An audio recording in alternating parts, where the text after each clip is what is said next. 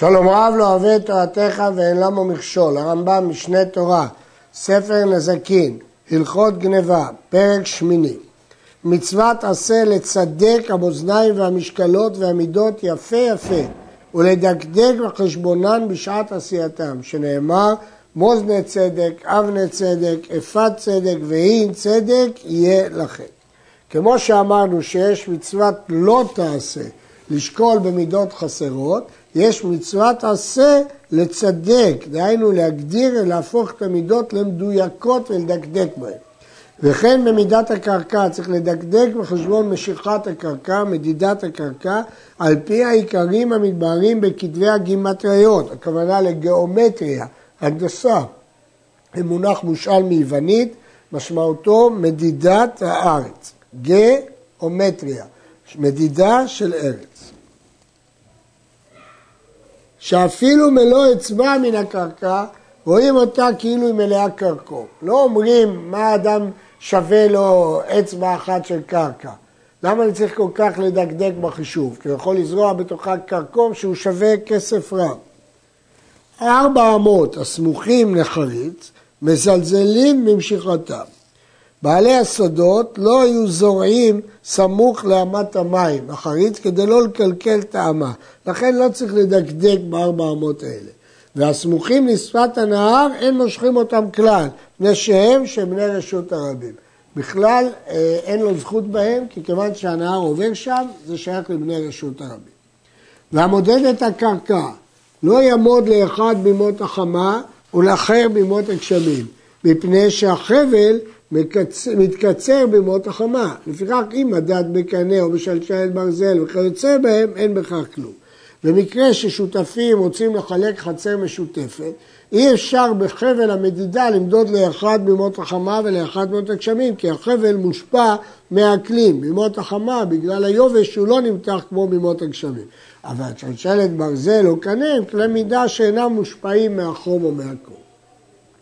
אין עושים משקלות לא של בדין ולא של עופרת, לא של שאר מיני מתכות כאלו, פני שהם מעלים חלודה ומתחסרים.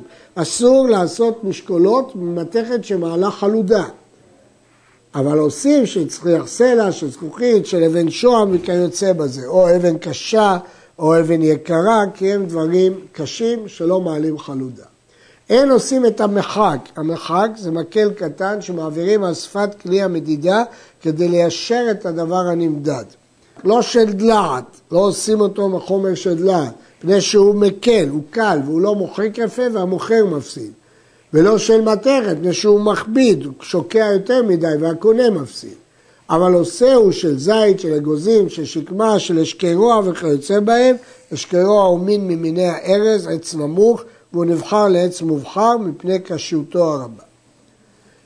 אין עושים את המחלק צידו אחד קצר וצידו אחד עבה.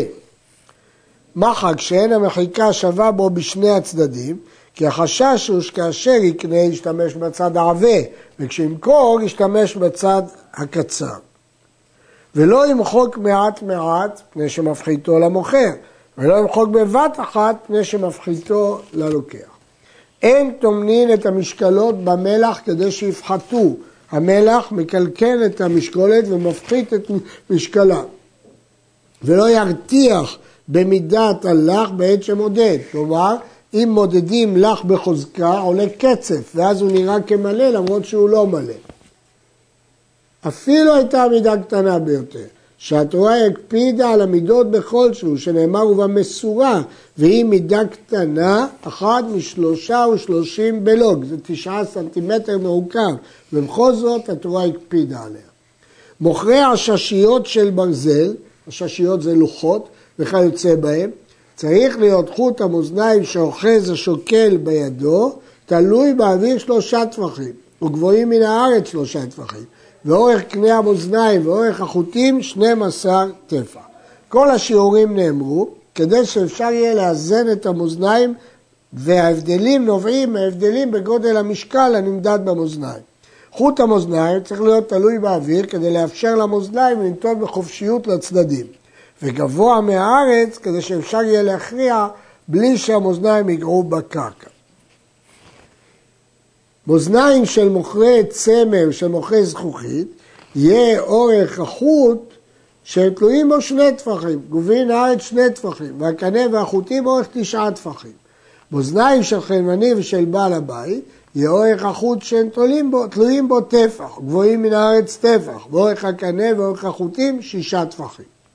החוט שתולים בו פלס, פלס זה קנה שעליו שנתות שמסמנות את המשקל. וכן חוט מאזניים של זהב של מוכרי ארגמת תור, שאלה חומרים יקרים, אורכו שלוש אצבעות, וגבוהים מן הארץ שלוש אצבעות. ואורך הפלס, אורך השלשלות שלו, כמה שהוא רוצה. מניין שחייב המוכר להכריע ללוקח בשט ששוקל בו. כלומר, לא שזה יהיה מעוין בדיוק, אלא קצת להוסיף ללוקח. שנאמר, אבן שלמה וצדק אמרה התורה, צדק משלך ותן לו. גם כאן אפשר לומר שזה סוג של סייג כדי שלא יבוא לגזול. וכמה? כמה הוא צריך להוסיף לו? בלח אחד למאה, וביבש אחד לארבע מאות. התוספת בלח גדולה יותר, מפני שהדבר הלח נדבק יותר למאזניים. כיצד? מכר לו עשר ליטרין לח, נותן לו גירומין, זו התוספת הזאת, אחד מעשרה בליטרה.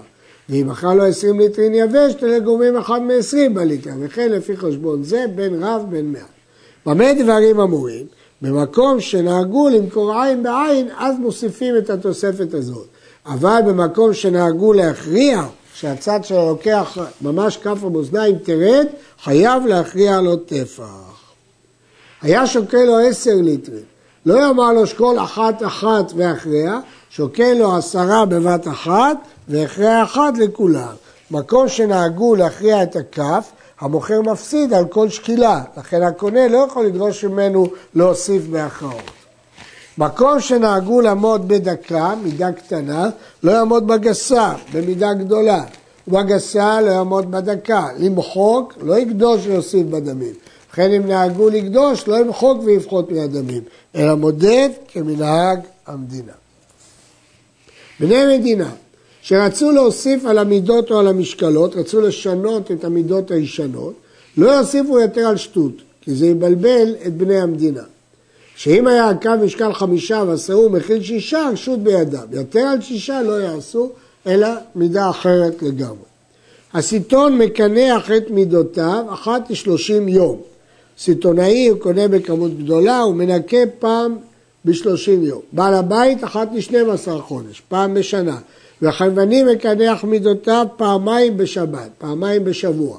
וממחה משקלותיו פעם אחת בשבת. ומקנח מאזניים על כל משקל ומשקל כדי שלא יחלידו. המבקש לשקול שלושה רבעי ליטרה. נותן ליטרה בכף מאזניים, משקולת של ליטרה, והבשר ורביע ליטרה בכף שנייה. בצד שני ישים את מה שהוא רוצה לשקול ועוד רבע. שאם אתה אומר נותן חצי ליטרה ורביע ליטרה בכף אחת, שמא יפיל רביע ליטרה ואין הלוקח רואה. שיעשה אחד ובצד השני רבע, זה יותר נוח כדי שלא יבוא לידי טעות. חייבים בדין להעמיד שוטרים בכל מדינה ומדינה ובכל פלך ופלך, שיהיו מחזרים על החנויות ומצדקים את המאזניים ואת המידות, ופוסקים את השערים. וכל מי שנמצא עמו משקל חסר או מידה חסרה או מאזניים מקולקלים, רשות יש להם להכותו כפי כוחו ולכונסו, כמה שיראה בית דין לחזק הדבר. יש סמכות לבית דין לקנוס ולהכות, לומדים את זה מנחמיה, שבית דין מוסמכים להפקיר, לקנוס, להכות. וכל מי שמפקיע את השער ומוכר ביוקר, מכין אותו וחופין אותו ומוכר כשער השוק. וזה תפקיד בית דין לטפל בבעיות הללו. עד כאן.